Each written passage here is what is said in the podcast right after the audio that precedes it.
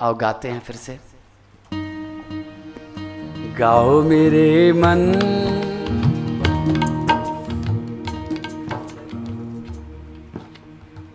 गाओ मेरे मन।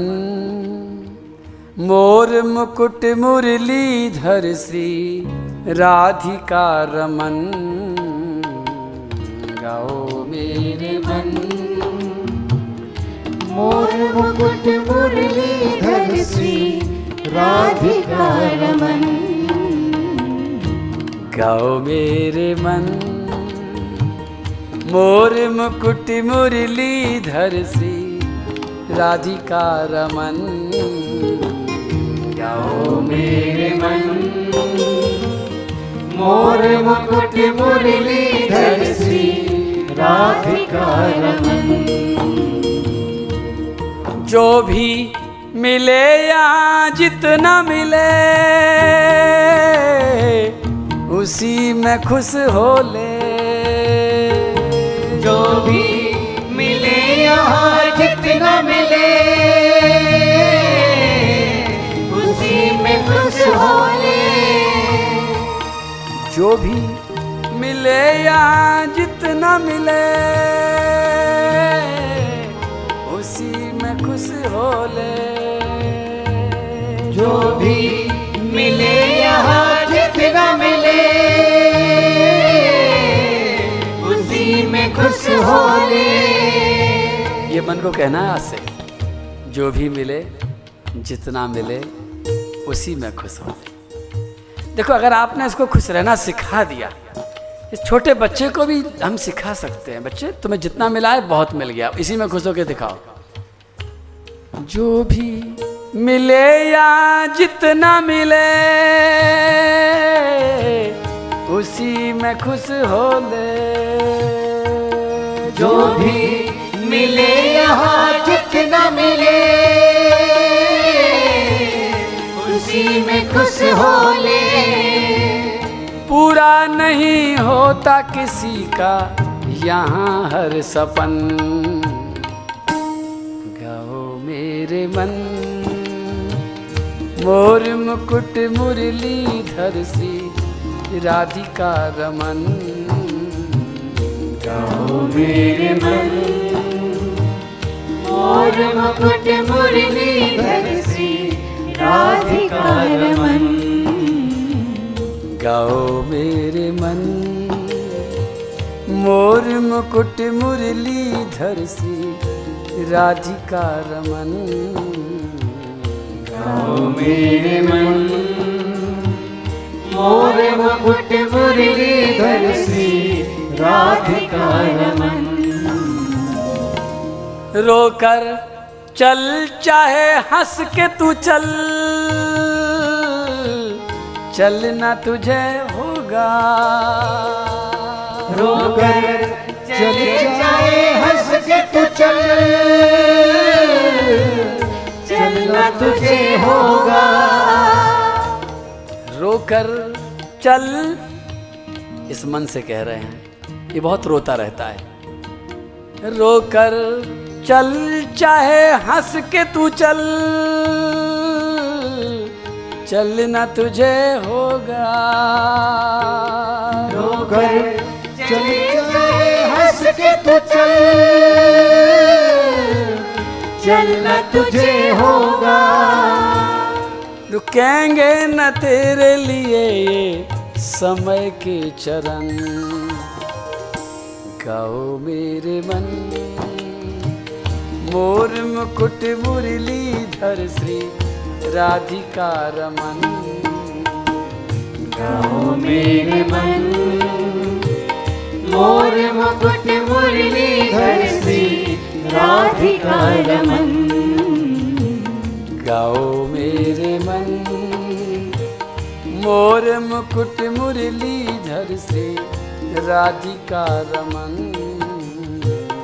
गाओ मेरे मन मोर मुकुट मुरलीधर श्री राधिका रमन। राधे गोविंद राधे गोविंद राधे गोविंद जय जय राधे गोविंद राधे गोविंद राधे गोविंद राधे गोविंद जय जय राधे गोविंद राधे गोविंद राधे गोविंद राधे गोविंद जय जय राधे गोविंद राधे गोविंद राधे गोविंद राधे गोविंद जय जय राधे गोविंद राधे गोविंद राधे गोविंद राधे गोविंद जय जय राधे गोविंद। राधे गोविंद राधे गोविंद राधे गोविंद जय जय राधे गोविंद। गाओ मेरे मन मोर मुकुट मुरलीधर श्री राधिका रमन। गाओ मेरे मन मोर मुकुट मुरली धर श्री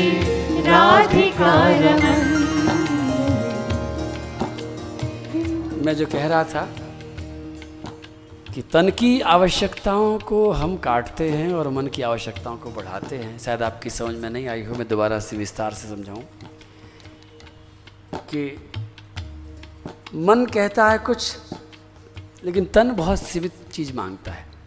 तन केवल दो चीज़ माँगता है आपसे। पेट भरने के लिए भोजन ठंड लगती है तो कपड़ा। तन कहता है, भूख लगी है, कुछ खिला दो, कुछ भी दे दो। फिर उसके आगे मन पहुँच जाता है, हम फलानी नमकीन खाएँगे। तन नहीं कहता। तन ने आज तक नहीं कहा। तन को नहीं मालूम कौन सी नमकीन, कौन सी कंपनी की चाहिए। तन को ठंड लगती है, वो कहता ठंड लग रही है, बस केवल ठंड से मुझे बचा लो। कपड़ों के रंग मन देखता है। कपड़ों की डिज़ाइन मन देखता है। कपड़ों की कंपनी के नाम मन देखता है। तो मैं बताऊँ कि तन ने आपको कभी परेशान नहीं किया। इस तन का बहुत एहसान है हमारे ऊपर। लेकिन हमने उस दुष्ट मन की बार बार सुनी, तन की कभी नहीं सुनी। और मैं कहता हूँ कि ज़्यादातर रोग जो लोग पाल लेते हैं, वो इस मन के कारण ही पालते मन के विकार के कारण नहीं। वो अलग बात है। लेकिन मन की इच्छा पूरी करने के लिए तन को ज़बरदस्ती हम रगड़ते चले जाते हैं। तन कहता है, मैं थक गया हूँ, मुझे आराम करने दो। मन कहता है, अरे, अभी कैसे आराम करने देंगे? अभी तो बहुत लंबी यात्रा बाकी है, बड़ी सफलताएँ प्राप्त करनी है। जब तक इतना नहीं कमा लेंगे, तब तक कैसे आराम करने देगा तू भाई? इतन बेचारा ज़बरदस्ती। हम मन को कभी नहीं रोकते, मन के ऊपर कोई नियंत्रण नहीं करते, मन के ऊपर कोई जादती नहीं करते। इस बेचारे तन को हमने बहुत रगड़ा है। न टाइम से इसको भोजन दिया है, न टाइम से इसको विश्राम दिया है। न इसके स्वास्थ्य का ख्याल रखा है। हमने मन के खातिर इस तन को बार बार बिगाड़ा है। तन कहता है, ये चीज़ मुझे नहीं पच रही है। मन कहता है, नहीं, यही खानी पड़ेगी, क्योंकि मुझे चाहिए तन कहता है, मुझे ऐसे वातावरण में रहना है, लेकिन मन कहता नहीं, इस मन और तन की लड़ाई को भी समझ जाना। तन ने हमेशा हमारी सेवा करी है, मन ने कोई सेवा नहीं करी।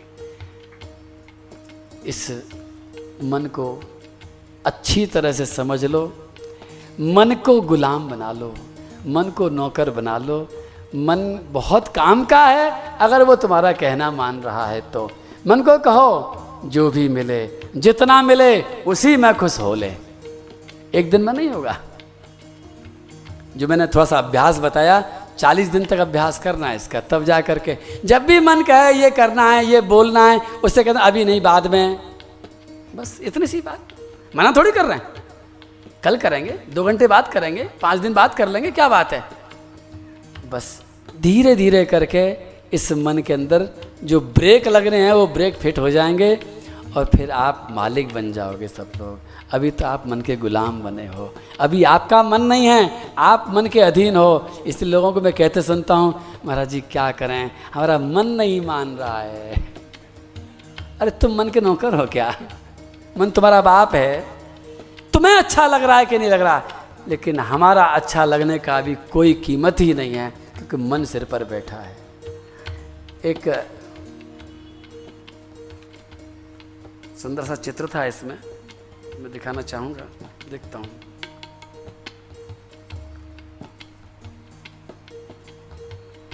ये चित्र दिख रहा है आपको? आपको मिला होगा? ये इस मन का चित्र है। दिमाग में क्या क्या भरा हुआ देखो। ये कौआ जिस तरह से कौए की चेष्टा होती है, उसी तरह से मन की भी चेष्टा है। और इस व्यक्ति की एक आँख को पूरे के पूरे कौए ने ढक रखा है। जैसे इस कौए का दिमाग हमेशा कौए का ध्यान हमेशा गंदी चीज़ पर ही जाता है, मन भी हमारा गंदी चीज़ पर ही जाता रहता है। और इस जैसे कौए ने ढूंढ ढूंढ करके, ला ला करके दिमाग के प्याले में, हमारे ब्रेन में, हमारे अंतःकरण में देखो क्या क्या भर रखा है। कीड़े भर रखे हैं, बिच्छू हैं, सांप हैं, कांतर हैं। ये हमारी स्थिति है। इस मन को जब हम काबू में करेंगे तो हमारा सारा का सारा चित्त शुद्ध हो जाएगा। हमारा जीवन शुद्ध हो जाएगा। हमारा सब कुछ शुद्ध हो जाएगा। तो मन के मत पर मत चलियो। ये जीते जी मरवा देगा। गाओ मेरे मन, मोर मुकुट मुरलीधर से राधिका रमन। गाओ मेरे मन।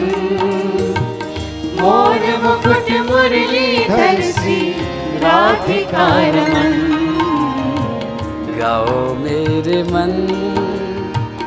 मोर मुकुट मुरलीधर श्री राधिका रमन।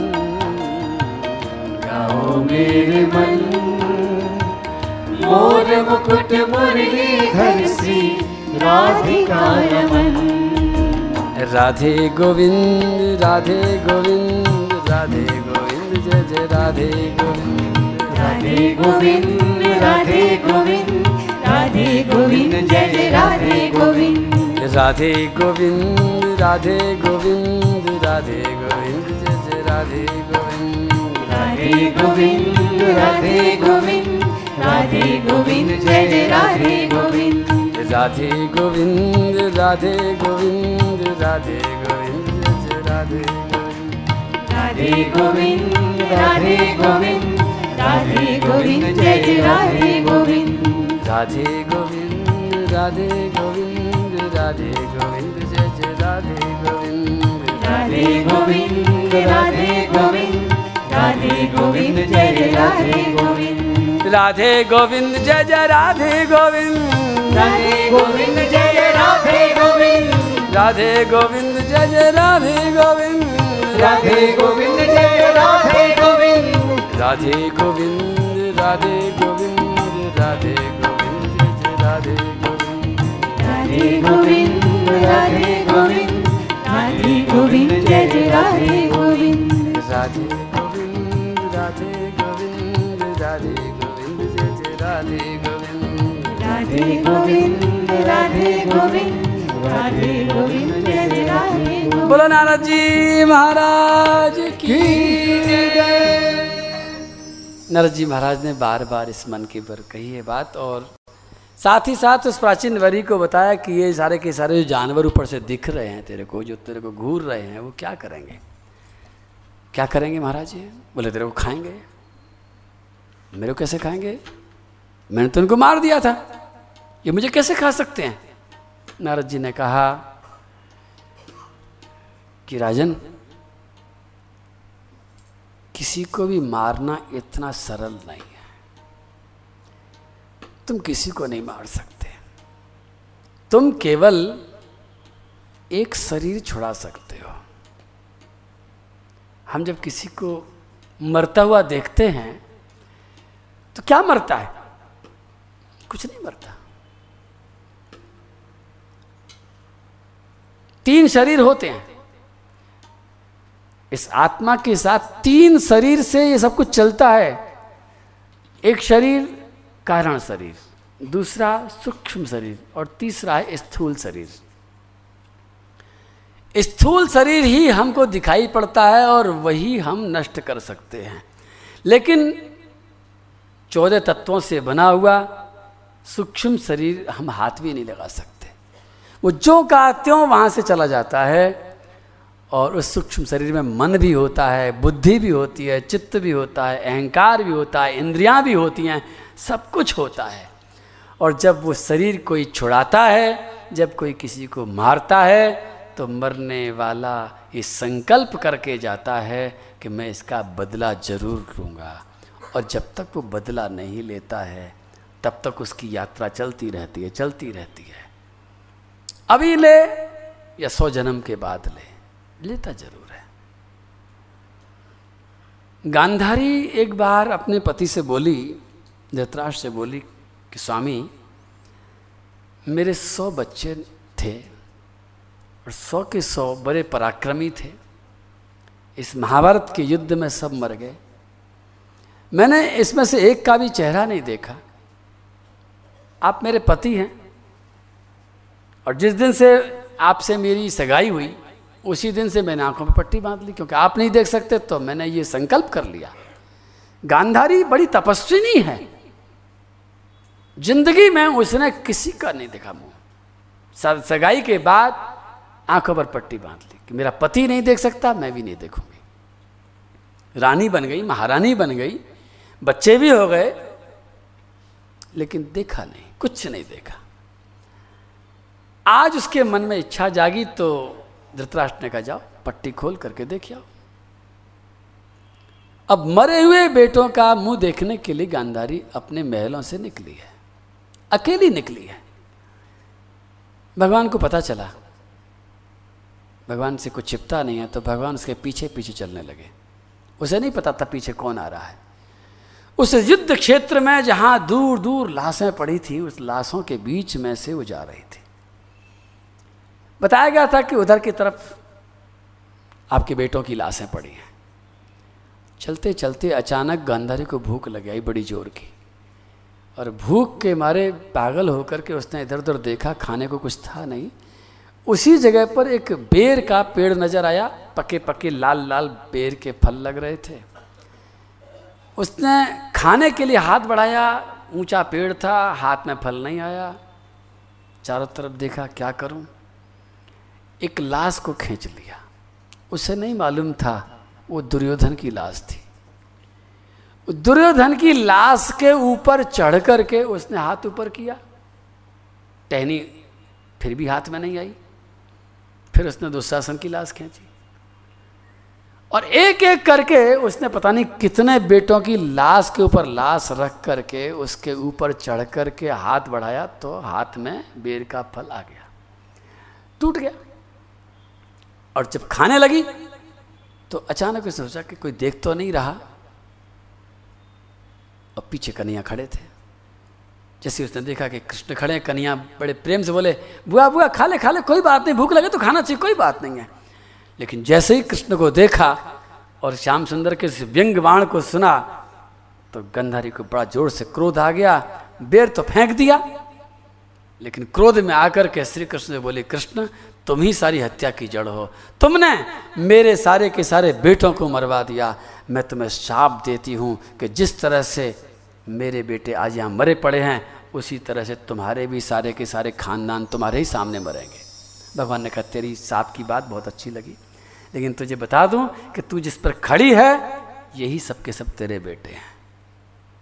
आँखें फैट गई। यही है मेरे बेटे। उतर के दूर खड़ी हो गई। गुस्सा ठंडा हो गया। फिर गांधारी ने पूछा, कृष्ण, लोग कहते हैं कि तुम संसार के स्वामी हो। लोग कहते हैं कि इन शास्त्रों को तुम नहीं रचा है। तुम्हारी प्रेरणा से बने शास्त्र। और इन शास्त्रों में सही लिखा हुआ है और तुम्हारे अनुसार कर्म करने से ही फल मिलता है। तो मुझे एक बात बताओ कि मैंने ऐसा कौन सा पाप किया है कि मेरे सौ बेटे मेरे सामने मरे पड़े हैं? मैंने कोई पाप नहीं किया ऐसा। इस जन्म में मैंने कोई पाप नहीं किया। पिछले जन्म में भी नहीं किया, उससे पिछले जन्म में भी नहीं किया। कृष्ण, मैं अपने सौ जन्मों को देख सकती हूँ। पिछले सौ जन्म में मैंने क्या क्या किया है मुझे मालूम है। मैंने ऐसा कोई पाप नहीं किया फिर मुझे दंड क्यों मिल रहा है? ये सौ बेटे, कितना कष्ट पाया मैंने इन बेटों के कारण। कभी चैन से नहीं रही। कभी इन्होंने मेरा कहना नहीं माना।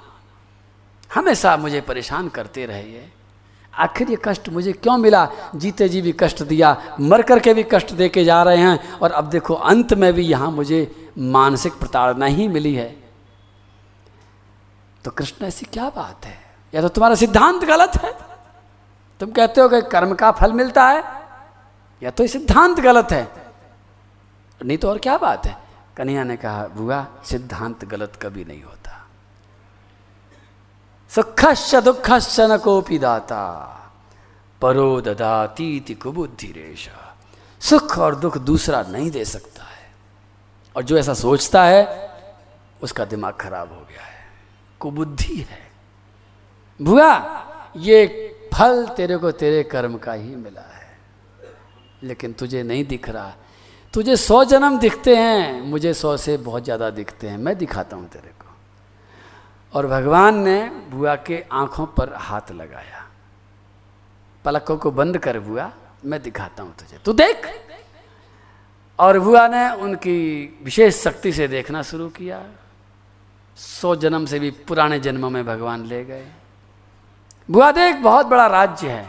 अब गांधारी आँखें बंद करके देख रही है। बहुत बड़ा राज्य है, बहुत बड़ा महल है। उस महल में एक बहुत सुंदर रानी है। दास दासियाँ हैं। हुकूमत चलती है। एक इशारे पर सब काम करते हैं। बुआ, ये कोई नहीं है, ये तू है। देख, तेरा ये पति तेरे राजा साहब हैं। बहुत प्यार करते सब ठीक ठीक चल रहा है, लेकिन देख बुआ, अचानक तुझे एक दिन सिर में दर्द हुआ है। और सिर दर्द के कारण सब परेशान हो गए हैं। दवाइयाँ काम नहीं कर रही हैं।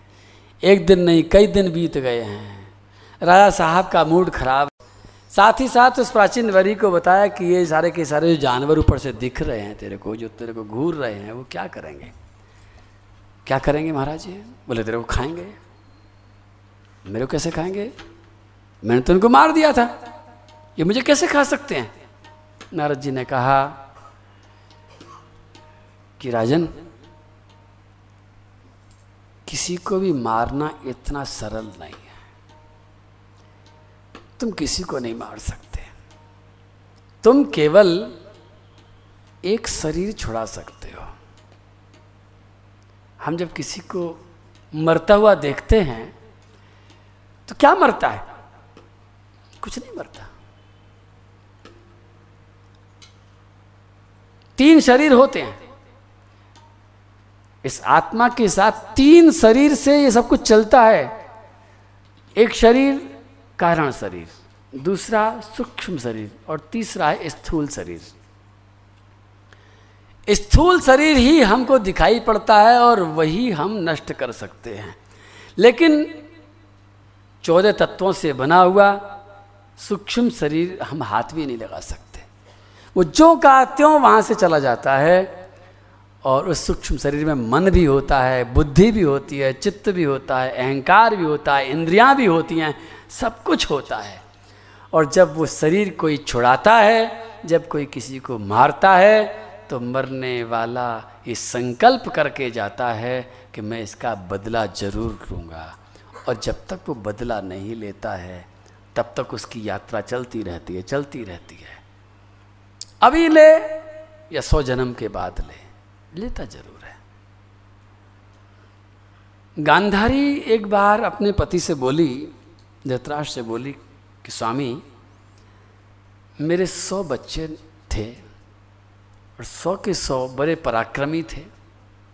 इस महाभारत के युद्ध में सब मर गए। मैंने इसमें से एक का भी चेहरा नहीं देखा। आप मेरे पति हैं। और जिस दिन से आपसे मेरी सगाई हुई, उसी दिन से मैंने आँखों में पट्टी बाँध ली, क्योंकि आप नहीं देख सकते तो मैंने ये संकल्प कर लिया। गांधारी बड़ी तपस्विनी है। ज़िंदगी में उसने किसी का नहीं देखा मुँह। सगाई के बाद आँखों पर पट्टी बाँध ली कि मेरा पति नहीं देख सकता, मैं भी नहीं देखूँगी। रानी बन गई, महारानी बन गई, बच्चे भी हो गए, लेकिन देखा नहीं। कुछ नहीं देखा। आज उसके मन में इच्छा जागी तो धृतराष्ट्र ने कहा, जाओ, पट्टी खोल करके देख आओ। अब मरे हुए बेटों का मुँह देखने के लिए गांधारी अपने महलों से निकली है। अकेली निकली है। भगवान को पता चला। भगवान से कुछ छिपता नहीं है तो भगवान उसके पीछे पीछे चलने लगे। उसे नहीं पता था पीछे कौन आ रहा है। उस युद्ध क्षेत्र में जहाँ दूर दूर लाशें पड़ी थी, उस लाशों के बीच में से वो जा रही थी। बताया गया था कि उधर की तरफ़ आपके बेटों की लाशें पड़ी हैं। चलते चलते अचानक गांधारी को भूख लग, आई बड़ी ज़ोर की। और भूख के मारे पागल होकर के उसने इधर उधर देखा, खाने को कुछ था नहीं। उसी जगह पर एक बेर का पेड़ नज़र आया पके पके लाल लाल बेर के फल लग रहे थे। उसने खाने के लिए हाथ बढ़ाया, ऊँचा पेड़ था, हाथ में फल नहीं आया। चारों तरफ़ देखा, क्या करूँ? एक लाश को खींच लिया। उसे नहीं मालूम था, वो दुर्योधन की लाश थी। दुर्योधन की लाश के ऊपर चढ़ करके उसने हाथ ऊपर किया। टहनी फिर भी हाथ में नहीं आई। फिर उसने दुशासन की लाश खींची। और एक एक करके उसने पता नहीं कितने बेटों की लाश के ऊपर लाश रख करके उसके ऊपर चढ़ करके हाथ बढ़ाया तो हाथ में बेर का फल आ गया। टूट गया। और जब खाने लगी तो अचानक उसने सोचा कि कोई देख तो नहीं रहा। और पीछे कन्हैया खड़े थे। जैसे उसने देखा कि कृष्ण खड़े कन्हैया बड़े प्रेम से बोले, बुआ बुआ, खा ले खा ले, कोई बात नहीं, भूख लगे तो खाना चाहिए, कोई बात नहीं है। लेकिन जैसे ही कृष्ण को देखा और श्याम सुंदर के व्यंग बाण को सुना तो गंधारी को बड़ा ज़ोर से क्रोध आ गया। बेर तो फेंक दिया। लेकिन क्रोध में आकर के श्री कृष्ण से बोले, कृष्ण, तुम ही सारी हत्या की जड़ हो। तुमने मेरे सारे के सारे बेटों को मरवा दिया। मैं तुम्हें शाप देती हूँ कि जिस तरह से मेरे बेटे आज यहाँ मरे पड़े हैं, उसी तरह से तुम्हारे भी सारे के सारे खानदान तुम्हारे ही सामने मरेंगे। भगवान ने कहा, तेरी साप की बात बहुत अच्छी लगी। लेकिन तुझे बता दूँ कि तू जिस पर खड़ी है, यही सबके सब तेरे बेटे हैं। आँखें फैट गई। यही है मेरे बेटे। उतर के दूर खड़ी हो गई। गुस्सा ठंडा हो गया। फिर गांधारी ने पूछा, कृष्ण, लोग कहते हैं कि तुम संसार के स्वामी हो। लोग कहते हैं कि इन शास्त्रों को तुमने नहीं रचा है। तुम्हारी प्रेरणा से बने शास्त्र। और इन शास्त्रों में सही लिखा हुआ है और तुम्हारे अनुसार कर्म करने से ही फल मिलता है। तो मुझे एक बात बताओ कि मैंने ऐसा कौन सा पाप किया है कि मेरे सौ बेटे मेरे सामने मरे पड़े हैं? मैंने कोई पाप नहीं किया ऐसा।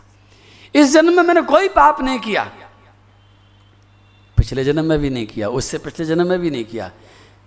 कृष्ण, मैं अपने सौ जन्मों को देख सकती हूँ। पिछले सौ जन्म में मैंने क्या क्या किया है मुझे मालूम है। मैंने ऐसा कोई पाप नहीं किया। फिर मुझे दंड क्यों मिल रहा है? ये सौ बेटे, कितना कष्ट पाया मैंने इन बेटों के कारण। कभी चैन से नहीं रही। कभी इन्होंने मेरा कहना नहीं माना। हमेशा मुझे परेशान करते रहे ये आखिर ये कष्ट मुझे क्यों मिला? जीते जी भी कष्ट दिया, मर करके भी कष्ट दे के जा रहे हैं। और अब देखो, अंत में भी यहाँ मुझे मानसिक प्रताड़ना ही मिली है। तो कृष्ण, ऐसी क्या बात है? या तो तुम्हारा सिद्धांत गलत है? तुम कहते हो कि कर्म का फल मिलता है? या तो सिद्धांत गलत है? नहीं तो और क्या बात है? कन्हैया ने कहा, बुआ, सिद्धांत गलत कभी नहीं होता।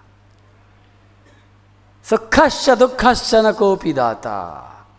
परो ददाती कुबुद्धि रेश सुख और दुख दूसरा नहीं दे सकता है। और जो ऐसा सोचता है, उसका दिमाग खराब हो गया है। कुबुद्धि है। भुआ ये फल तेरे को तेरे कर्म का ही मिला है। लेकिन तुझे नहीं दिख रहा। तुझे सौ जन्म दिखते हैं, मुझे सौ से बहुत ज़्यादा दिखते हैं। मैं दिखाता हूँ तेरे को। और भगवान ने बुआ के आँखों पर हाथ लगाया। पलकों को बंद कर बुआ, मैं दिखाता हूँ तुझे। तू देख। और बुआ ने उनकी विशेष शक्ति से देखना शुरू किया। सौ जन्म से भी पुराने जन्मों में भगवान ले गए। बुआ देख बहुत बड़ा राज्य है। अब गांधारी आँखें बंद करके देख रही है। बहुत बड़ा राज्य है, बहुत बड़ा महल है। उस महल में एक बहुत सुंदर रानी है। दास दासियाँ हैं। हुकूमत चलती है। एक इशारे पर सब काम करते हैं। बुआ, ये कोई नहीं है, ये तू है। देख तेरा ये पति, तेरे राजा साहब हैं। बहुत प्यार करते हैं। सब ठीक ठीक चल रहा है, लेकिन देख बुआ, अचानक तुझे एक दिन सिर में दर्द हुआ है। और सिर दर्द के कारण सब परेशान हो गए हैं। दवाइयाँ काम नहीं कर रही हैं। एक दिन नहीं, कई दिन बीत गए हैं। राजा साहब का मूड खराब रहता है। मेरी रानी का सिर दर्द ठीक नहीं हो रहा। दूर दूर से वैद्य बुलाए जा रहे हैं। और फिर राजा ने घोषणा कर दी है कि जो भी मेरी रानी का सिर दर्द ठीक कर देगा, उसको मैं आधा राज्य दे दूँगा। और देख उसके बाद में बहुत दूर से एक बहुत बूढ़ा हकीम आया है। उसने तेरी नवज देखी है, सारी जाँच करी है और उसके बाद में अपने थैले में से निकाल करके पुड़िया देते हुए कहा है कि कैचुए के रस में ये पुड़िया मिला करके अगर लगाया जाएगा सिर में तो सिर दर्द ठीक हो जाएगा। उसी समय राजा ने आदेश दिया।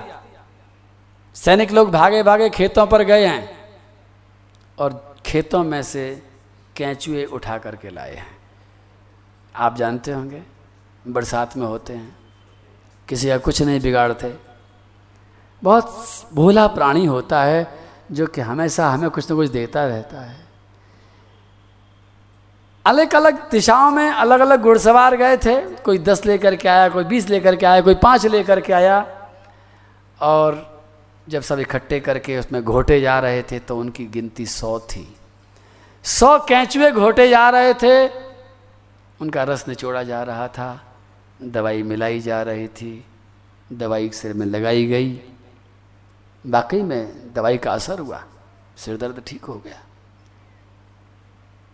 बुआ देख, तू मुस्कुरा गई।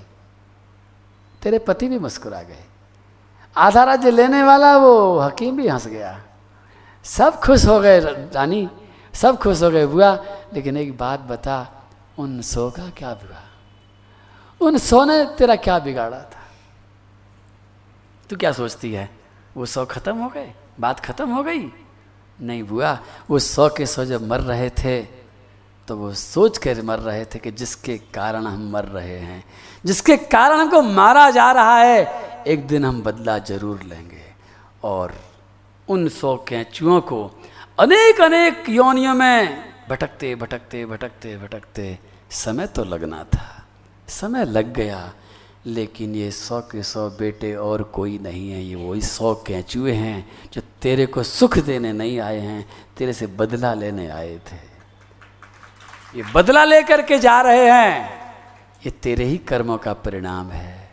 सुखश दुखश पिदाता परो ददाती तिकुबुद्धि ये बात तो बहुत पुरानी मैंने सुनाई आपको। लेकिन एक ताज़ी घटना भी इस तरह की आपको सुनाऊं, ताकि आप सावधान हो जाएँ कि हम जिसे सता रहे हैं, किसी भी कारण से, हम जिसे मार रहे हैं अपने जीव के स्वाद के लिए, हम जिसे मार रहे हैं अपने तन के सुख के लिए। आजकल आपको पता होगा मुझसे ज़्यादा आप पता लगा लेना, गूगल में देख लेना कि आपके जीवन में कितनी तरह की हत्याएँ मिलती चली जा रही हैं। हम सोच रहे हैं, हम थोड़ी कर रहे हैं। गांधारी ने थोड़ी मारा था उनको, लेकिन गांधारी के कारण मारा जा रहा था। फल सबको मिलता है। वो चाहे छोटा सा जानवर हो या कोई इंसान हो। हम किसी भी जानवर को मारते समय सोच लें कि ये जानवर भी। उसने राजा ने यज्ञ के लिए मारा था। भोवो प्रजापति राजन, पशुन पश्चात त्वयाध्वरे। राजा तेने यज्ञ में मारा था, चाहे तेने धर्म के नाम पर मारा था, लेकिन ये मारा तेने अपने स्वार्थ के लिए था। ये जानवर जब तक तुझे मार करके नहीं खाएँगे, तब तक हिसाब किताब बराबर नहीं होगा। एक बार एक यहूदी आया था भारत में। हिटलर के फाशिस्टों से परेशान हो गया था। और बदला लेना चाहता था तो किसी ने कहा कि भारत में बड़े बड़े योगी हैं, बड़ी ताकत है उनके पास, में तो चला जा। और वो चलते चलते चलते भारत में आया और हिमालय की कंदरा में ढूंढता रहा किसी योगी को और उसे एक योगी मिल भी गया। हिमालय की एक बहुत बड़ी गुफा के अंदर उसे एक योगी बैठा हुआ मिल गया। समाधि में बैठे थे योगी। वो बैठ गया। इंतज़ार करने लगा योगी राज कब उठे? कब मेरी बात सुने? कब मेरा काम करें? उसके पास खाने को कुछ नहीं था। कुछ सोने के सिक्के लाया था छिपा करके तो बस वहाँ पर भेड़ चराने वालों से थोड़ा सा दूध मांग लेता, थोड़ा रोटी मांग लेता, पैसे के बदले में ले लेता। एक छोटा सा स्टोव था उसके पास में, उसमें गर्म पानी करता, एक तौलिए को उसमें डुबोता, निचोड़ता और योगी राज के शरीर को उस तौलिए से पहुँच देता कि भाई इतनी सेवा मैं कर सकता हूँ। लेकिन योगी की समाधि टूटी नहीं। महीनों बीत गए। उसके स्टोव का तेल भी खत्म हो गया। उसके जेब के सोने के सिक्के भी खत्म हो गए। योगी उठता ही नहीं है। निराश हो गया बेचारा। योगी राज पता नहीं कब उठेंगे, कब सुनेंगे, मेरी बात और सब खत्म होगा। मैं भूखा मरूँगा यहाँ पर, कब तक रुकूं? और जब सब कुछ खत्म हो गया और जब वो ज़ोर से रोने लगा तो अचानक भगवान ऐसी कृपा करी कि योगी ने अपनी आँखें खोल दी। सारी गुफा प्रकाश से भर गई। योगी ने पहले संस्कृत में पूछा, क्या चाहते हो? और फिर यहूदी भाषा में बोलना शुरू कर दिया, बताओ तुम्हें क्या चाहिए? तो बोला, नहीं। उसने अपने कपड़े उतारे। कपड़े उतार करके सारी पीठ दिखाई उसने। सारी पीठ पर चाबुक के निशान पड़े थे, उधड़ी पड़ी थी। अपने कान दिखाए। गरम गरम चिमटे से कान खींचे गए थे। सारे चेहरे पर घाव ही घाव थे। सब दिखा करके बोला, योगी राज, जिन्होंने मेरा ऐसा हाल किया है, आप उनसे बदला लो। और केवल मेरा हाल ही नहीं बता रहा हूँ, मेरे सामने मेरी पत्नी को नंगा करके मारा है। मेरे सामने मेरे बच्चों को चीथड़े चीथड़े करके मारा है, जिन्होंने मेरे परिवार के साथ ऐसा किया है, आप उनका बहुत बुरा कर डालो। खत्म कर दो उनको। योगी ने कहा, तुम पहचानते हो कौन है वो लोग? योगी बोला हाँ जानता हूँ। हिटलर के फासिस्ट लोग हैं, बड़े दुष्ट हैं, पिशाच हैं, उनके मन में दया नहीं है जरा सी भी। आप उन सबको समाप्त कर दो। योगी ने कहा, तुम पहचान नहीं रहे हो ठीक से। मैं दिखाता हूँ तुम्हें। और जिस तरह से भगवान ने दिखाया था पिछला जन्म, उसी तरह से योगी ने अपनी हथेली करी। बोले, देखो यहाँ पर। इस हथेली के अंदर देखो ध्यान से। और योगी राज की उस हथेली के अंदर एक दृश्य दिखने लगा और वो यहूदी देखने लगा। रशियन जमींदारों का जमाना है। रूस की ज़मीन है। और ज़मीन में बहुत बड़ा एक कांटों का घिरा हुआ बाड़ा है, जहाँ पर बहुत सारे गुलाम कैद हैं। स्त्री भी हैं, पुरुष भी हैं, बच्चे भी हैं। एक बहुत बड़ा दरवाज़ा है। दरवाज़ा हमेशा बंद रहता है। किसी को बाहर आने की इजाज़त नहीं है। खाना पीना टाइम से मिलता है। बेचारे भूखे मरते हैं, काम करते हैं। वो देख रहा, अचानक से दरवाज़ा खुला। और दरवाजे के अंदर एक घुड़सवार ने प्रवेश किया। उसके पीछे दूसरा घुड़सवार, दूसरे के पीछे तीसरा घुड़सवार, तीसरे के पीछे चौथा घुड़सवार। चार घुड़सवार दरवाजे के अंदर घुसे हैं। चारों के हाथ में चाबुक है। और वो घुड़सवार उन गुलामों के ऊपर बेदर्दी से चाबुक मारते जा रहे हैं। किसी को भी मार देते हैं। वो बेचारे नंगे पैर हैं बिना हाथ खाली हाथ हैं, हाथ जोड़ रहे हैं, भीख मांग रहे हैं, मत मारो, लेकिन वो मारते जा रहे हैं। और अचानक देखा उसने कि एक स्त्री खड़ी है, उसकी गोद में छोटा सा बच्चा है। ज़्यादा बड़ा नहीं है, शायद दस बारह दिन का बच्चा है। वो स्त्री उसको दूध पिला रही है। और एक घुड़सवार का चाबुक उस स्त्री की पीठ पर पड़ता है, ज़ोर से ताड़। स्त्री काँप जाती है, गोदी ढीली पड़ जाती है छोटा सा बच्चा छूट जाता है। और बच्चा जब नीचे गिरता है तो बच्चे की छाती पर घोड़े की टाप पड़ती है, अतड़ी बाहर निकल आती है। उस बच्चे को बचाने के लिए उसकी माँ जब आगे बढ़ती है तो पीछे के लोग उसके ऊपर दातड़ चाबुक मारने लग जाते हैं। उस बच्चे का बाप आगे बढ़ता है, उसके ऊपर भी यही दशा होती है। और यहूदी उस हथेली में देखते देखते चिल्लाता है, बस करो बस करो, नहीं देख सकता। हटाओ इसे। योगी ने हाथ हटा लिया। मुस्कुरा के पूछा, पहचाना? मैंने नहीं पहचाना। बोले, सबसे आगे जो घुड़सवार था, वो तुम थे। उसके बाद तुम्हारी पत्नी थी। उसके बाद जो दोनों थे वो तुम्हारे बच्चे इस जन्म के। और अभी अभी तुमने जिसको मारा है, वो जब मर रहे थे तो तुमसे बदला लेने की भावना से मर रहे थे। और वो इस जन्म में हिटलर के फाशिस्ट बन करके तुमसे बदला ले चुके हैं। तुम फिर बदला लेना चाहते हो? फिर वो बदला लेंगे? कब तक? यहूदी एकदम शांत हो गया यहूदी एकदम भौचक्का रह गया और उसने कहा कि इसका मतलब है कि हमारे ही कर्म लौट करके आते हैं। बिल्कुल। जैसे गेंद में दीवार मारते हैं तो दीवार लौट गेंद लौट करके आती है।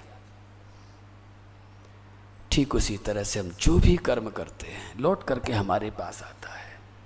दुखस्य सुखस्य न कोपी दाता। मेरी हाथ जोड़ करके आपसे फिर एक विनती कि कोई तुम्हें दूसरा दुखी नहीं कर सकता। या तो तुम्हारे कर्म दुखी करेंगे और या तुम्हारा मन दुखी करेगा। इस मन को कंट्रोल कर लोगे तो बहुत बच जाओगे और अपने कर्मों को देख लोगे तो भी बहुत बच जाओगे। भगवान का ऐसा नियम ही नहीं है कि दूसरा कोई दुखी कर जाए। और ये बहुत अच्छी बात है। अगर दूसरे को दुखी करने का अधिकार भगवान ने दे दिया होता तो फिर तुम सुखी कैसे होते? लेकिन किसी को अधिकार नहीं। हमारे ही कर्म हमें दुखी करते हैं। गेंद को मारते हैं, लौट के आती है। सुख बांटते हैं, सुख लौट करके आता है। दुख बांटते हैं, दुख लौट करके आता है। हम किसी की हत्या करते हैं तो हत्या लौट करके आती है। जितना कष्ट देंगे और जितनी देर में उसका फल मिलेगा, उतना ही ज़्यादा मिलेगा। क्योंकि कभी भी एक गुठली बोने से एक आम नहीं मिलता। एक चना बोने से एक चना नहीं मिलता, कई गुना हो करके मिलता है। श्री नारद जी महाराज उस प्राचीन बरी को समझा रहे हैं कि प्राचीन बरी तैने जिनको मारा है, वो तुझे मारेंगे। और प्राचीन बरी काँप गया, प्राचीन बरी ने हाथ जोड़ करके भगवान से श्री नारद जी से जब उपाय पूछा तो नारद जी ने कहा, बेटा, उपाय एक ही है कि पहले तुम अपने आप को पहचानो, इस मन से बचो। अपने आत्मा को पहचानो। और आत्मा के परम सखा परमात्मा पर थोड़ा सा ध्यान दो। श्री नारायण, जो हमारी आत्मा के परम सखा हैं, उनको जब जब इंसान भूलेगा, तब तक भटक जाएगा। और उन्होंने एक कथा भी सुनाई है बड़ी सुंदर, जिसको कि बाद में कभी मौका लगेगा तब सुनाऊँगा। एक पुरंजनोपाख्यान सुनाया है। एक पुरंजन नाम का कोई सखा है बहुत बड़ी कथा है। और उस कथा का सार इतना ही है, समझ लो, कि ये जो मनुष्य है, इसकी जो आत्मा है, यही पुरंजन है। लेकिन ये इस बुद्धि के साथ रह करके भटक जाता है, सब कुछ भूल जाता है। और जो इसके परम सखा थे, नारायण बिन नर अज्ञानी, नारायण नर के भरदानी एक मनोरथ रथ में बैठे नित्य जनार्दन। श्रीमन्नारायण नारायण नारायण। श्रीमन्नारायण नारायण नारायण। श्रीमन्नारायण नारायण नारायण। श्रीमन्नारायण नारायण नारायण। श्रीमन्नारायण नारायण नारायण। श्रीमन्नारायण नारायण नारायण। नर के नित्य सखा नारायण। नर के नित्य सखा नारायण। नर के नित्य सखा नारायण। नरके नित्य सखा नारायण नित्य सखा हमेशा हमेशा साथ रहने वाले। पहले भी थे, आज भी हैं, आगे भी रहेंगे। हमने इनको बुला दिया है। इनको बुलाने के कारण ही इसकी मन की मनमानी चली है। नर के नित्य सखा नारायण। नित्य सखा नारायण।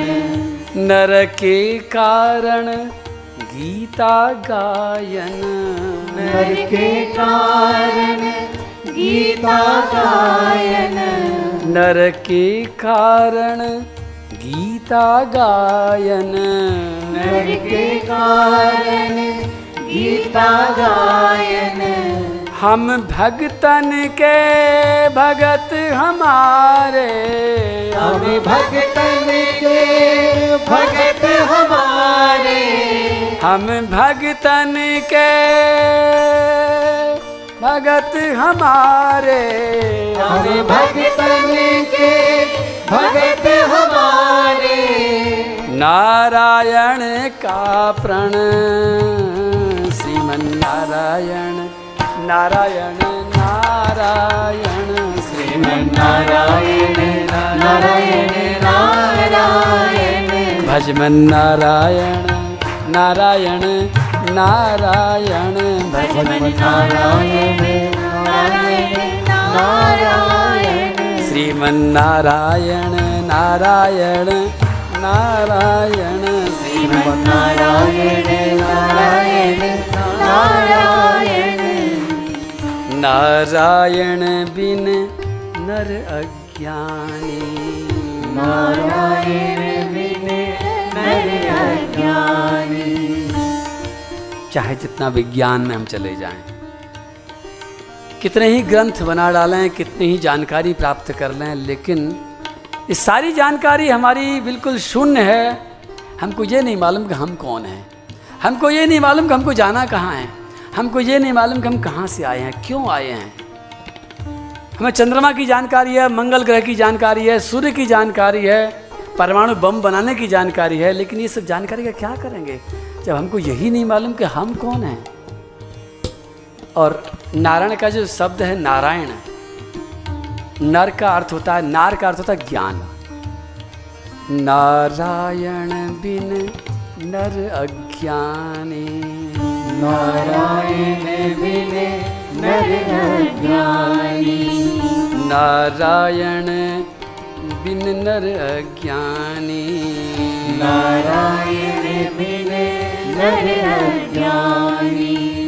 नारायण नर के बरदानी नारायण नर के बरदानी सारा वरदान देने वाले प्रभु नारायण ही हैं। सब कुछ वही।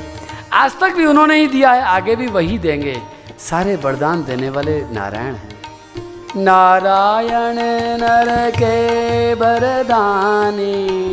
नारायण नर के वरदानी। एक मनोरथ रथ में बैठे। एक मनोरथ रथ में बैठे।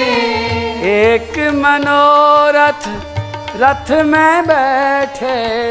एक मनोरथ रथ में बैठे।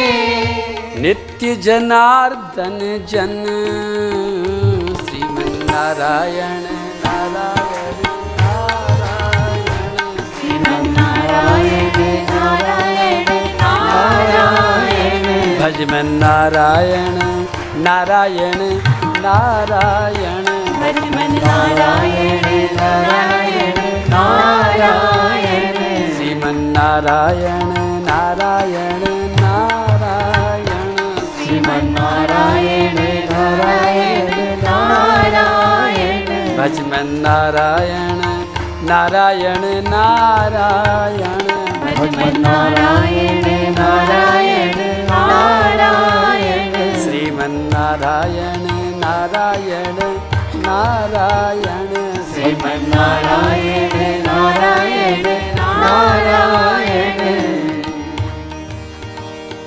आए नित नव निधि नर के घर आए। नित नव निधि नर के घर मैं एक प्रकार की संपत्ति की बात नहीं कह रहा हूँ। मैं नवनिधि की बात कहता हूँ। और नित नई नवनिधि। आए नित नवनिधि नर के घर आए। नित नव निधि नर के घर। फिर ध्यान दिलाऊं नोटों को ही निधि नहीं कहते। नोटों को ही लक्ष्मी नहीं कहते। वो तो एक छोटा सा छोटा सा अंग है लक्ष्मी का। नोट बहुत हों घर में सब बीमार हों तो क्या फ़ायदा? नोट बहुत हों लेकिन आपस में प्रेम न हो घर में तो क्या लाभ? नोट बहुत हो, लेकिन चेहरा सुंदर न हो तो क्या करोगे? सुंदरता हो, स्वभाव भी अच्छा हो, प्रेम भी हो, स्वास्थ्य भी हो, और सच्ची समृद्धि हो। सच्ची समृद्धि की परिभाषा नोट कभी नहीं होते।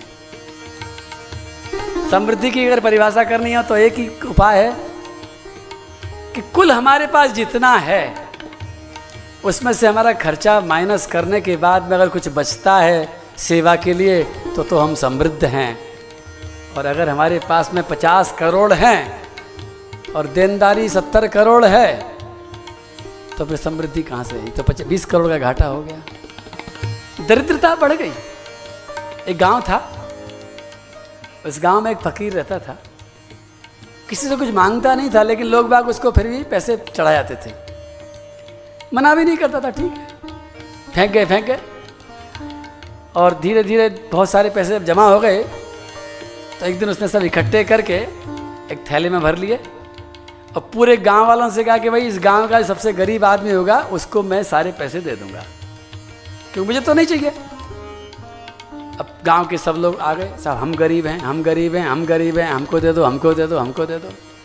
उसने कहा, देखो, मैं सबसे बड़े गरीब को दूँगा। ये छोटे मोटों को नहीं दूँगा सबसे ज़्यादा गरीब होगा उसको दूँगा। अब भीड़ लग गई।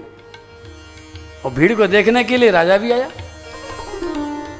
और राजा ने अपने रथ में बैठ के जब आ रहा था तो फकीर ने उस पूरे के पूरे थैले को राजा की तरफ़ उछाला। बोले, ओ भाई, सबसे बड़े गरीब, पकड़!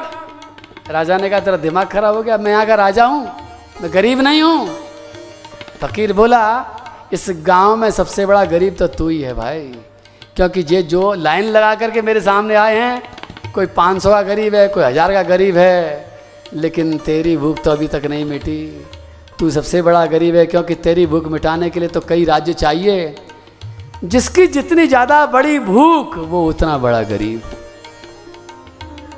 आए नित नव निधि, नर के घर आए। नित नव निधि, नर के आए नित नव निधि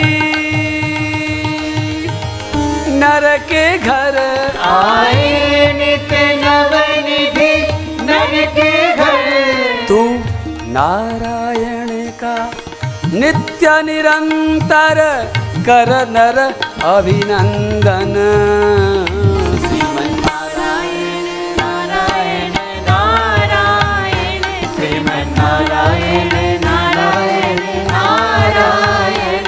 नारायण नारायण नारायण नारायण नारायण नारायण श्रीमन नारायण नारायण नारायण श्रीमन नारायण नारायण नारायण भजमन नारायण नारायण नारायण भजमन नारायण नारायण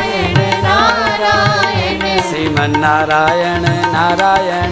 नारायण श्रीमन नारायण नारायण। नारायण भजमन नारायण नारायण। नारायण भजमन नारायण नारायण। नारायण लक्ष्मी नारायण नारायण। नारायण लक्ष्मी नारायण नारायण नारायण। बद्री नारायण नारायण नारायण। लक्ष्मी नारायण नारायण नारायण। श्रीमन नारायण नारायण। नारायण श्रीमन नारायण नारायण। नारायण भजमन नारायण नारायण। नारायण भजमन नारायण नारायण नारायण। बोलो नारायण भगवान की नारद जी महाराज ने पुरंजनोपाख्यान सुनाकर हम सभी के सच्चाई को बता दिया है कि हम सभी लोग नारायण के सखा हैं, चाहे यहाँ पर किसी भी रूप में आए हैं, लेकिन वही हमारा परम मित्र है, परम सखा है, पहले भी था, अभी भी है। उसको भूलने के कारण हम परेशान हो रहे हैं, उसे याद करें, मन के बस में नहीं आवें और किसी को बिल्कुल न सतावें, क्योंकि इस सताने में भी मन का बड़ा योगदान रहता है। जो व्यक्ति अपने मन को कंट्रोल नहीं कर सकता, वो किसी को कष्ट देने की प्रवृत्ति को भी कंट्रोल नहीं कर सकता। क्योंकि मन उसे जब ले जाता है ज़बरदस्ती तो वो असहाय हो जाता है। मन को कंट्रोल करना बहुत ज़रूरी है। और जितनी भी चीज़ें बताई जा रही थी भागवत की, कि वो गोविंद के गुण गाना हो, या तप करना हो, या मुस्कुराना हो या प्रणाम करना हो, हथौड़ा चलाना हो, या किसी को कुछ देना हो, इन सब में रुकावट करने वाला ये मन। अगर मन को कंट्रोल नहीं किया तो ये पाँचों चीज़ें हम नहीं कर पाएँगे। क्योंकि जहाँ भी करेंगे, मन हमारे साथ रहेगा। जब मन ही खिलाफत करेगा, मन कहेगा नहीं करना, इसलिए मन को हमें नियंत्रण में लेना है।